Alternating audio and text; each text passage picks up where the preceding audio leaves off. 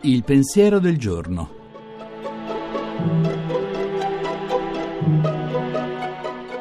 In studio Nicoletta Tiliakos, giornalista.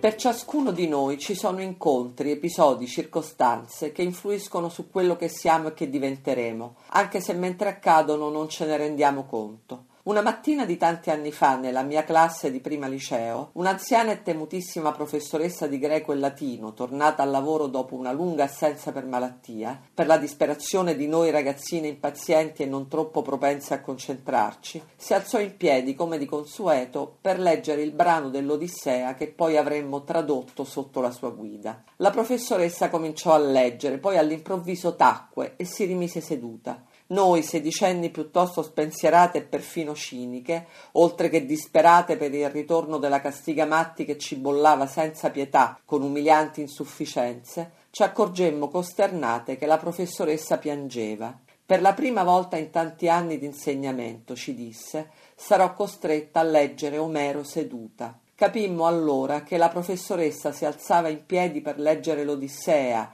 ma anche l'Eneide nell'ora di latino, non per farsi vedere e sentire meglio, era piccola di statura e aveva una voce piuttosto esile, ma per puro amore, sconfinato rispetto, assoluta devozione. Nessuna di noi studentesse, già infarinate di sessantottismo, osò ridacchiare. Oggi so che quell'episodio lavorò dentro di me e più di mille lezioni mi diede il senso di ciò che si intende per eredità culturale e dire che la mia vecchia e severa professoressa non l'ho mai ringraziata per questo.